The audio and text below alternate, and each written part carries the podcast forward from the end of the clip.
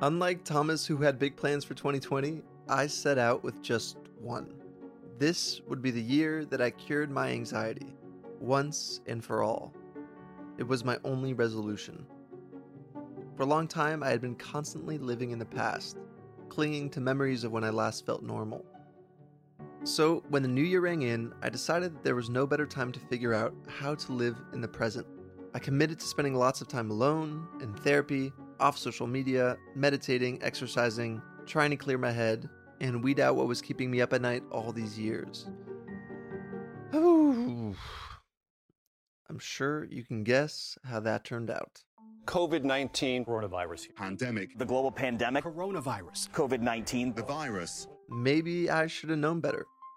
I'd tried to cure my anxiety before, and if I'd succeeded the first time, we wouldn't be having this conversation. I was 19, kind of floating through my life, until one day, I hit a breaking point. One of those moments of clarity that punctuates your life into a before and an after.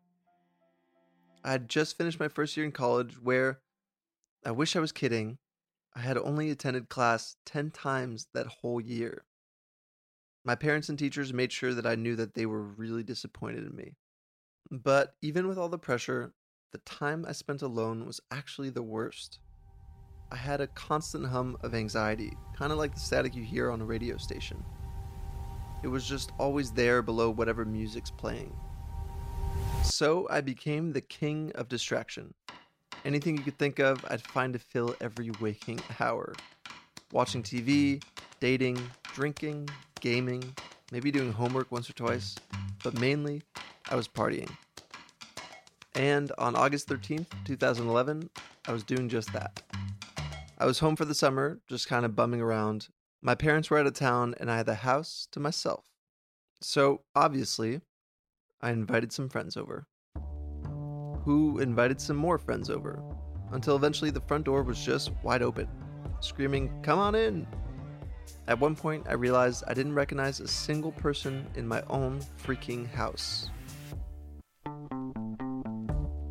I went to the bathroom to hide, and that's when I saw him in the mirror. Some guy staring back at me that I didn't know. I was so untethered from myself, I didn't even recognize me anymore. And that's when the constant hum of anxiety grew into a full blown panic. This was it. I didn't want to be that guy in the mirror anymore. I made a promise to myself. I'd get my shit together. I'd stop partying and start doing the work. I'd change. And I did. I started going to class, I cut out people that were toxic, and I dedicated myself to growing into the person I wanted to become. It felt really good at first to make positive changes. But the thing about giving up all your vices is that you now have to actually deal with yourself. And that is absolutely terrifying. It's the old, it gets worse before it gets better cliche. Even though outwardly my life was improving, inwardly I still had some serious work to do. On one particularly loud day, sheer desperation brought me here. Imagine that rising from the core of the earth up to your feet comes a sphere of white light. Listening to an anonymous British man while I took deep breaths and stared at a stock photo of a waterfall online. I thought it'd be like. It was more like.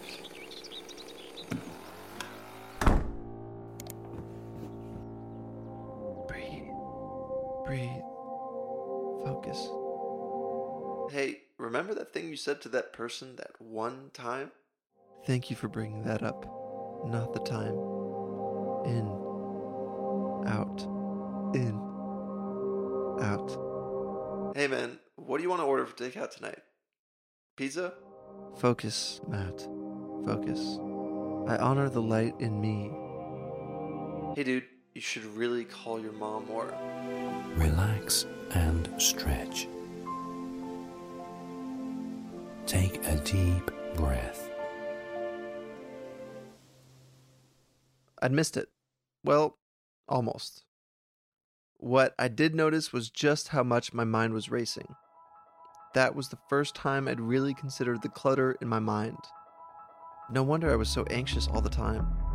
that insight motivated me to come back the next day and the next. The more I meditated, the more I was tuned into my thoughts. For the first time, I felt the constant hum start to dull. It didn't go away. Meditation wasn't the magic pill or anything, but it made my life way more manageable. Until, you know, this whole COVID thing showed up. I still meditate most mornings and it helps, but I mean, come on. You can't shut out an entire global pandemic. And I know I'm not the only one feeling it. Nearly two thirds of millennials and Gen Z respondents said they feel anxiety nearly every day. The burnout generation. Higher job losses, less financial optimism, significant levels of anxiety and depression. We're walking into an unprecedented mental health crisis that spans the globe. I mean, if you're feeling super locked in and focused, hell yeah, that's amazing. But if you're like me and just a tiny bit anxious about what's to come, I have to tell you that anxiety is just as much a part of being human as breathing, eating, sleeping, and uh, dying. So, a few weeks back, when Harvard professor Arthur Brooks said this Uncertain situations will find you. I mean, you actually don't have to work very hard, but when they're there, you don't avoid them, right? You don't actually try to neutralize them, you lean into them, you express gratitude for them. I think what he was really saying is right now, more than ever, we need to incorporate daily practices that ground us, that can pull us out of the anxiety spiral and back to our baseline. It's more about being able to take everything in stride, to be grateful for both the highs and the lows. Those practices, whether it's meditating, cooking a meal with family, or gardening, shake us out of our anxiety and allow us to better enjoy our lives, regardless of what's at play. And that's what we're going to work towards today. From Headspace Studios, I'm Matt Dajer. I'm Ammar Kandil. And I'm Thomas Brag. And this is the Yes Theory Podcast. We'll be right back after the break.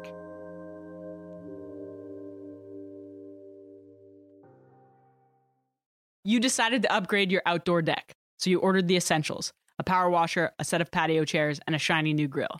And you used your Bank of America Cash Rewards credit card, choosing to earn 3% cash back on online shopping or up to 5.25% as a preferred rewards member which you put towards the cost of your most essential deck edition, a bird feeder. Apply for yours at bankofamerica.com slash more rewarding. Copyright 2020 Bank of America Corporation. One day the phone will ring, and you'll learn that there's been an accident, a diagnosis, a divorce, a layoff, a pandemic. The distractions you've been hiding behind will all fall away and you'll be forced to reckon with the reality you've been putting off. Not being able to sleep, losing your temper, checking your phone incessantly, feeling a little on edge, or completely unable to focus is not normal. What is normal is anxiety. It's a totally natural consequence of being alive. It's a given. Once we accept that, rather than try to fight it, we can identify the practices that help us best manage whatever we're feeling. The bad news is that there won't be one cure all that snaps you back to your former self. The good news is that by using these tools, you can save yourself from spiraling further. But the goal is not to just stop spiraling, it's actually to use whatever's happening in this moment, no matter how heartbreaking or stressful, as a catapult towards becoming a better version of yourself in the future. And feeling, not fighting the anxiety, is the first step towards that end which requires, as you probably guessed, that you stop doing for a few minutes and start being. Making space to be with ourselves fully, minds, hearts, and bodies, has been an ongoing conversation between Thomas Ammar and I. For Thomas and me, our daily meditation practice has worked wonders, and Ammar has trained himself to find peace and stillness in absolute chaos. We wanted to better understand both sides of staving off anxiety, ways to experience calm while sitting still and while we're out living our lives. After all, you don't know when anxiety will sneak up on you. Luckily, Thomas knew just the guy to call Andy Puddicombe, former monk and co founder of the meditation app Headspace. Needless to say, Thomas was pretty stoked to meet him. So, I mean, this is pretty surreal for me, just yeah. hearing your voice in real life. I'm sure that happens to you a lot now um, of just people telling you this, but oh, you're um, the guy. Yeah, I, I have yeah. a body. Yeah, you, you, not just a voice. Well. Yeah. Thomas and I were able to cultivate calm from sitting and breathing, but Ammar. I experience stillness when I'm doing an ice Yeah. bath. Whatever it is that I ha- that I that I'm going through has to be so loud and clear for Yeah. my mind to just be in it. Because what happens to me when I sit and meditate is I hear the voice so much louder than usual, and that like it's supposed to relieve me, but I I end up just being spooked after. Yeah, yeah, yeah. Well, we'll chat about that because I, I suspect I've got some tips that might help.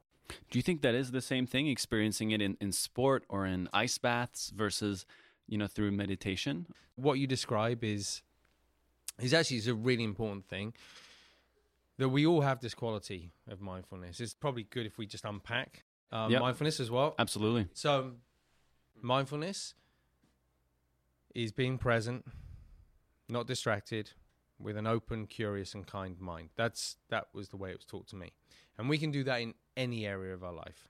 It might be skydiving, it might be sitting down with our eyes closed doing something called meditation, might be eating, might be walking down a road, might be listening to music, might be playing with a friend. So many different kind of ways of experiencing that feeling of being present.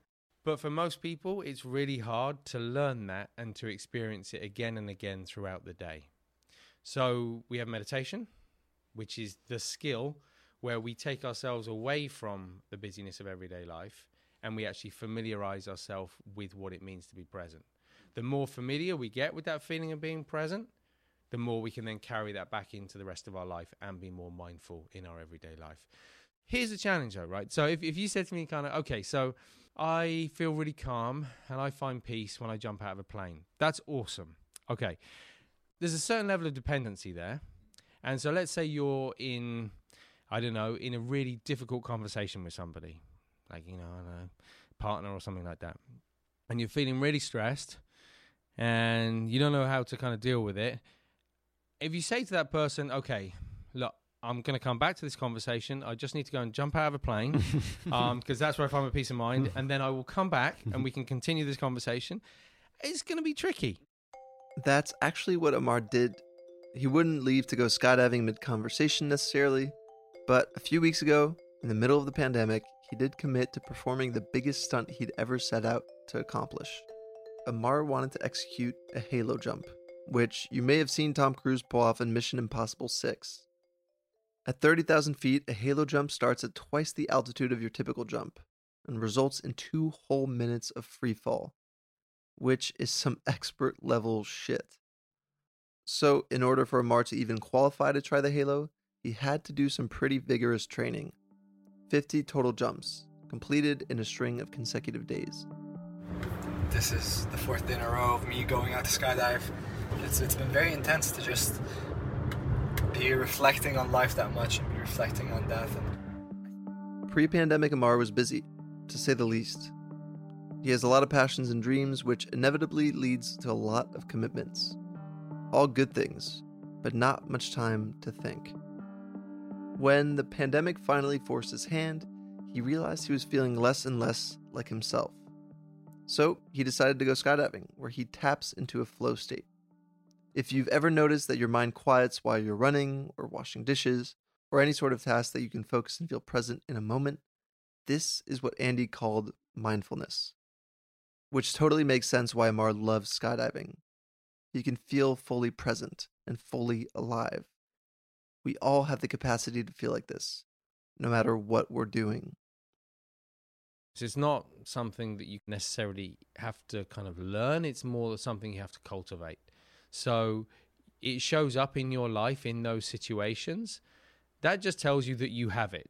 So you know it's there, it's in your mind somewhere. It's just how do you get it to show up more often? And when it does show up, how do you get it to last a bit longer? And even just having had those experiences and, and knowing what that feels like is really important. There are ways of bringing that into meditation and into the rest of your life so that it kind of feels like one continuous joined up thread. Ammar was chasing the high of living in the moment and bringing that clarity back to the rest of his pandemic life. This is the fourth day in a row of me going out to skydive. By day four, packing his parachute over and over, taking off to the sky and dropping down, just to hit that milestone, was starting to catch up to Ammar. That morning, he didn't really want to go jump, but he'd made a commitment. So he forged ahead and went to the jump site. When he got there, I walk onto the drop zone, and after having put my parachute on and ready to get on the plane, and everybody gasps. I just arrived to the drop zone, just got my parachute on, and someone just crashed at landing. I saw it like straight ahead. Oh, the ambulance just got here. Within five minutes, there's an ambulance, there's a cop car, there's firemen just out there, and it's pretty scary. And I've seen I've seen that happen before, and I've seen it happen before and got on planes and just continued jumping because. When we do something that's uncomfortable, Thomas, Ammar, and I try to shake the voices that tell us to go home. We quiet the anxiety and fear and forge ahead because we know that's where growth happens. So when Ammar's voice told him to stay home that morning, he ignored it. But when he saw the crash, he heard it again. But this time, he listened. Go home, Ammar. Instead of going up in the plane, he got in his car, and while he was driving home, so the first thing I experience is the sound of like basically getting getting hit on my back tire.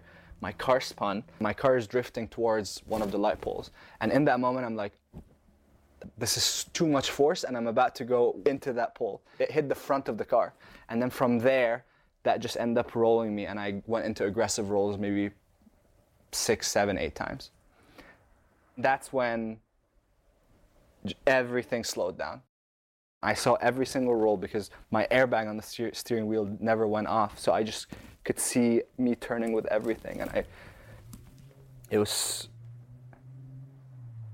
It was like so loud, but I just remember how calm it all was. Like in the middle of all this chaos and literally glass from all directions just flying at me. It was just such a calm state of being. Ammar has quite literally trained himself to find moments of stillness within absolute chaos. But despite his ability to stay calm while the car was rolling, this time was different. Maybe it was because he didn't plan it, or maybe it was just that he cheated death twice that day. Either way, this moment will forever demarcate his life into a before and after. In the days that followed the accident, Ammar felt like he was sailing on air. He'd tapped into a clarity that brought him closer to the free child that he'd always aspired to be. But as time went on, and that feeling wore off, he had to process the trauma and fear that bubbled to the surface.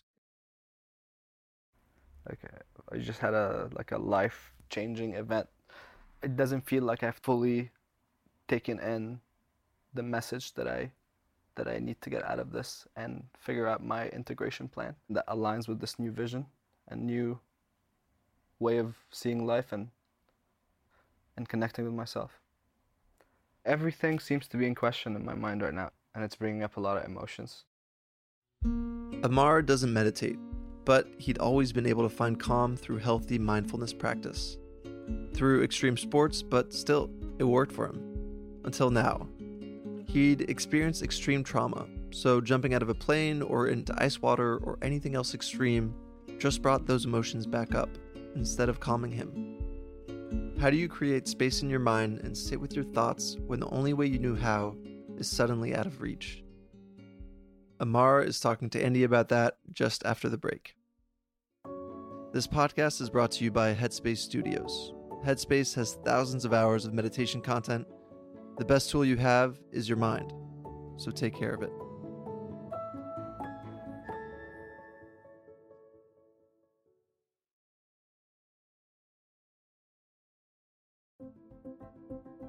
At Yes Theory, we know better than anyone that growth comes out of discomfort. So when Andy said it, most of our growth comes from the difficult times in life. So rather than shy away from them, lean into them, get comfortable with them, make friends with them, and over time, our life changes. We fully agreed. And we'd usually push Ammar to get back on that horse, so to speak. I'd experienced my own trauma backflipping as a kid. So earlier this year, I tried really hard to overcome that fear and nail it. Ammar held my hand every step of the way. So if Ammar was afraid of skydiving, we'd make him skydive. But this time was different. He needed a new tool to manage his anxiety. I'm 25 and I'm willing more than any other time in my life to go deeper in in the dark places that I feared my whole life to actually be able to find myself and to just approach life with an open kind mind that is curious. I don't want to kind of just go through my 20s without actually having stepped yeah. into my power and you know realize that I'm I'm not the voice. I'm just the one listening, and I can just listen and let it pass. And now I'm just trying to bridge the gap with different habits that will hopefully yeah. get me there. I think you know what Andy suggested Ammar might try. Meditation is is opening the mind. But for good reason. Ammar already was very mindful, so it wasn't a huge stretch to suggest meditation. It's kind of letting go of what we think we know, letting go of security, letting go of certainty, and seeing kind of what's in front of us. Which can mean literally seeing what's in front of you. That may mean you sit down and say, I'm sitting down. I'm in my room, or my living room, or wherever you like to be. I am breathing. I'm quiet. I am alive. Or whatever's happening for you in that exact moment. Does that make it easier to sit down and do it every day? Hell no. Some days you're going to wake up and you're going to think, oh, I'm going to meditate. Great. Sit down and meditate. Other days you're going to wake up and think, I really don't want to meditate. Great. Sit down and meditate. So the thought, we want to do it. Okay, you see it, let it go, do it anyway. Thought we don't want to do it. Okay, you see it, let it go and do it anyway. And and that's kind of in a way like that is the that's the essence of meditation right there. Kind of not buying into the thought. And look, we all see it in exercise all the time, right? Like we wake up in the morning, it's like, you know, let's say it's a morning run. The thought could arise in our mind, oh, I don't know if I want to go out for a run. So we have a choice in that moment. If we're aware, we see the thought clearly and we go, huh, it's a thought. And then we go running anyway. Or we lie in bed and we think, oh, yeah, actually, yeah, because I went for a run like a couple of days ago anyway. It's probably not good for me to run too much. And, you know, I should be kind to myself. I probably need more rest. I need more sleep. Okay, I'll turn back over and go, you know, and so it's really easy to kind of buy into the, the thinking. And the mind always wants to do kind of less, like, of course, you know, um, that's just how, how we are as humans. So, it's yeah it's i feel like that is a really interesting kind of moment when once it's built into your schedule starting to watch how many days a week does your mind go oh actually this would be a nice thing to do and how many days a week does it go hmm, actually i don't really fancy it doesn't matter we still do it anyway but just starting to notice the tendencies as someone who's meditated for nine years now i can say that there are days where i still don't want to meditate but i've also reached the point in managing my anxiety where that's okay. Remember that there's no silver bullet. What you're after is a combination of habits that quiet the hum. The only way that you're going to figure out what works best for you is to experiment. Try practicing gratitude, journaling, stretching, expressing yourself creatively, or even seeing a therapist. Everyone has their own reason for why they explore the practices that they do. In the case of using Headspace, Andy said all the users who show up on the app tend to have three different approaches. One is vitamin type. If you think about it from a, an exercise point of view, they're the, probably the people who are going to the gym or getting some exercise three or four times a week. They're not really doing it just in the new year. Um, they're doing it throughout the year and they see it as something that they're going to do for the rest of their life. It's more like a preventative kind of approach. So they're building up a resilience. They want to feel happier. They want to feel kind of more resilient in their life. And then there's another group. And by the way, I'm separating out into groups. That it might sound like there is a judgment here. There's there's no judgment. These are just three different approaches. The second one is the aspirin user. So someone who goes and gets really stressed and until they get to a point where it's like, oh my God, I don't know what to do with my mind. I'm gonna okay, I'll do some meditation because nothing else is gonna help. They do some meditation, they feel better, and then they think, huh, I feel better. I don't need to do any meditation anymore. Amazing. I give up. So that's more like the aspirin kind of type approach. And then there's yeah, big life events. So we we see people who might go for months and months without any use at all, and then something happens in their life. Maybe they become a parent. Maybe they lose a parent. You know, maybe something kind of as a promotion at work or a demotion at work. Maybe they lose a job. And we'll see then kind of really sort of strong engagement for sort of a, a number of months, and they use it in that way obviously I have a favourite out of those three, um, and I'm a little bit biased just because I've seen the value, like personally, and I've seen it kind of in in other people as well. But you know, it's up to each individual to to find what their their way into it is. Yes, theory checks off all three of these boxes. At least I hope we will one day. Thomas is the vitamin type. I kind of woke up one morning and I had a realization that Mm-hmm. I can't remember the last day I woke up not anxious. We all lived and worked in the same space for several years, and um, I'd go to bed really late editing. I'd wake up to like people brainstorming in the living room. I'd go out. I'd jump into a meeting while I'm like waking up, and then I'd go into onto the computer to edit, and it was just like this perpetual cycle. And Yeah. there was like a few months there for me of like searching for ways to feel better and i Yeah. started with exercise and reconnecting with that part of myself and and then eventually i had a friend who actually um bought me a years long membership to Oh, is that right? I was definitely the aspirin user at the beginning, and Ammar's accident put him squarely in the big life event category. Now he's searching for his vitamin practices to help him find clarity throughout the rest of his life. I feel resistant to meditation when I need it the most. Which is really common, by the way. When we're feeling the most anxious, when we need something to help us calm down the most, that's when we're the least likely to actually seek those practices out. It's like when you know you're so angry and a walk would totally help you, and then you continue to sulk and stew on the couch instead of actually taking that walk. You know, if you think about how that feels. So let's say it's play out a scenario. So you're feeling really anxious, really stressed, or really angry or irritable or something like that. So if you had a really close friend who was feeling really stressed, really irritable, and really angry, maybe even with you, like would you necessarily want to sit down with them for 10 minutes? Probably not, right? So if you think about uh, the last thing we want to do with ourselves is sit with ourselves when we feel angry and when we feel irritable and when we feel anxious. So it, it's almost counterintuitive at first. It's like we, we know that we need it, but we don't want to do it. Which is why I always say it's, it's better to kind of develop a practice kind of regularly and sort of over time, even when we're not stressed, because then you it's not such a challenge to kind of learn. But when you are feeling stressed, you'll have it as a coping mechanism or as a way of better understanding the mind. So I, you kind of need to kind of like ease into that a little bit on days when you are feeling really stressed. It's more about just acknowledging that and owning that. Okay, I I feel really stressed today. This probably isn't going to be the most comfortable meditation session, but that's okay.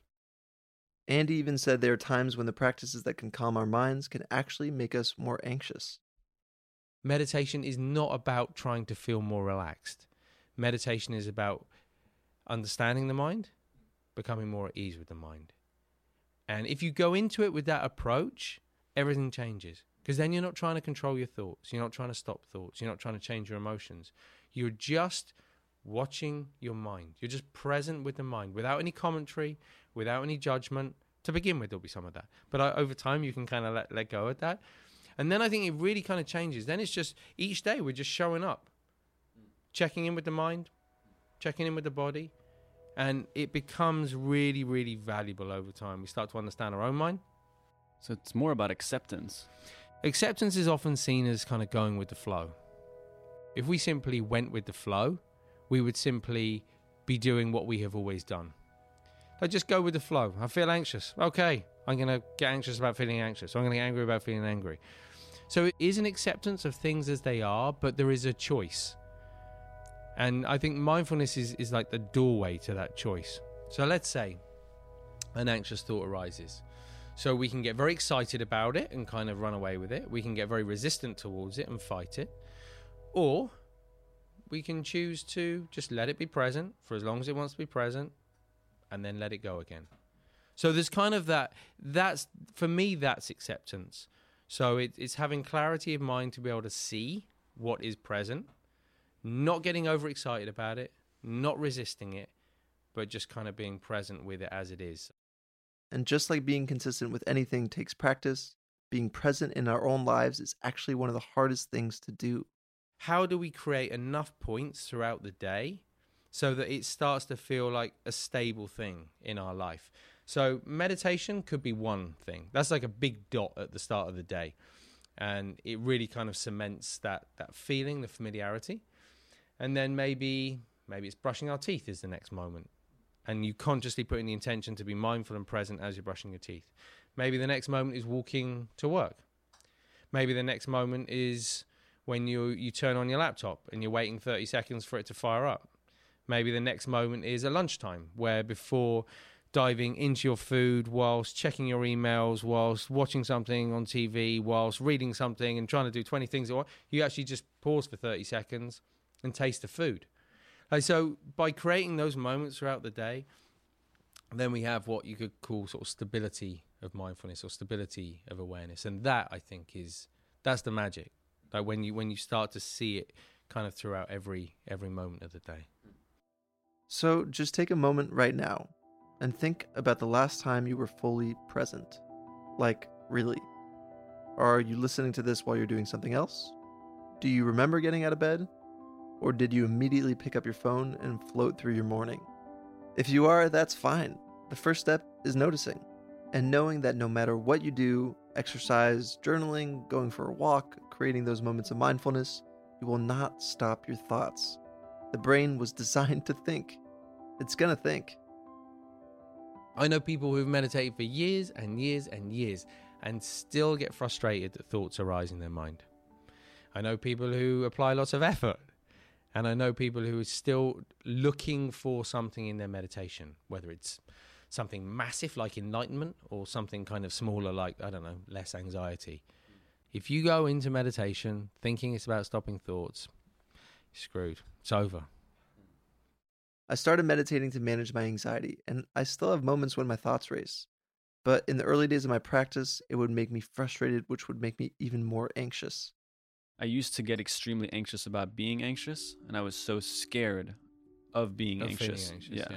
But my perspective, I feel like, broadened. And uh, I won't judge my anxiety as, as much anymore. Yeah. Like if I do get anxious about something, I'll try and like step away from it and look at it and think, okay, is this justified? And if it is like something challenging that we're dealing with, either you know business wise or creatively or whatever, I'll be like, oh well, it's it's just a part of what's happening and it's one of the many emotions that I experience, and so it's okay. I don't need to let this escalate or Yeah. or or be aggravated ab- about the feeling. And um, I think just taking steps in that direction has has um, helped a lot. And it's also just kind of set me on a path of pursuit for self development and just Yeah. wanting to to get better. Um, and in the process, I've developed like the practice of gratitude and uh, these little things that are so easy, so quick Yeah. to take for granted. Um, I try to be more mindful of, and because I feel like humans can adapt to anything. You know, you can have Yeah. everything you ever desired and still be extremely unhappy.